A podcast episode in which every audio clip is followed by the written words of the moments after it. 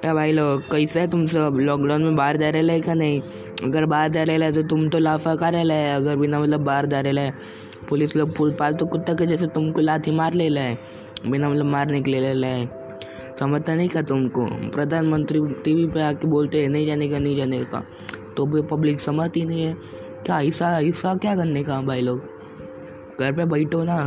घर पे चूड़ी बन के रखे क्या? घर पे नहीं जा सकते भूत है क्या घर पे? भाई लोग डरने के बिड़ने का नहीं। मस्त स्कूल में मग्न रहने का। कोई मतलब हो ना मेडिकल वरना कुछ खाना पीना तो केजरीवाल सरकार भी दे रहे है। और इस, उससे भी कोई अच्छा मतलब हो ना तो तुम सब बाहर जाके भी खरीद सकते हो भाई लोग, समझा क्या नहीं कि दो एक चम्माट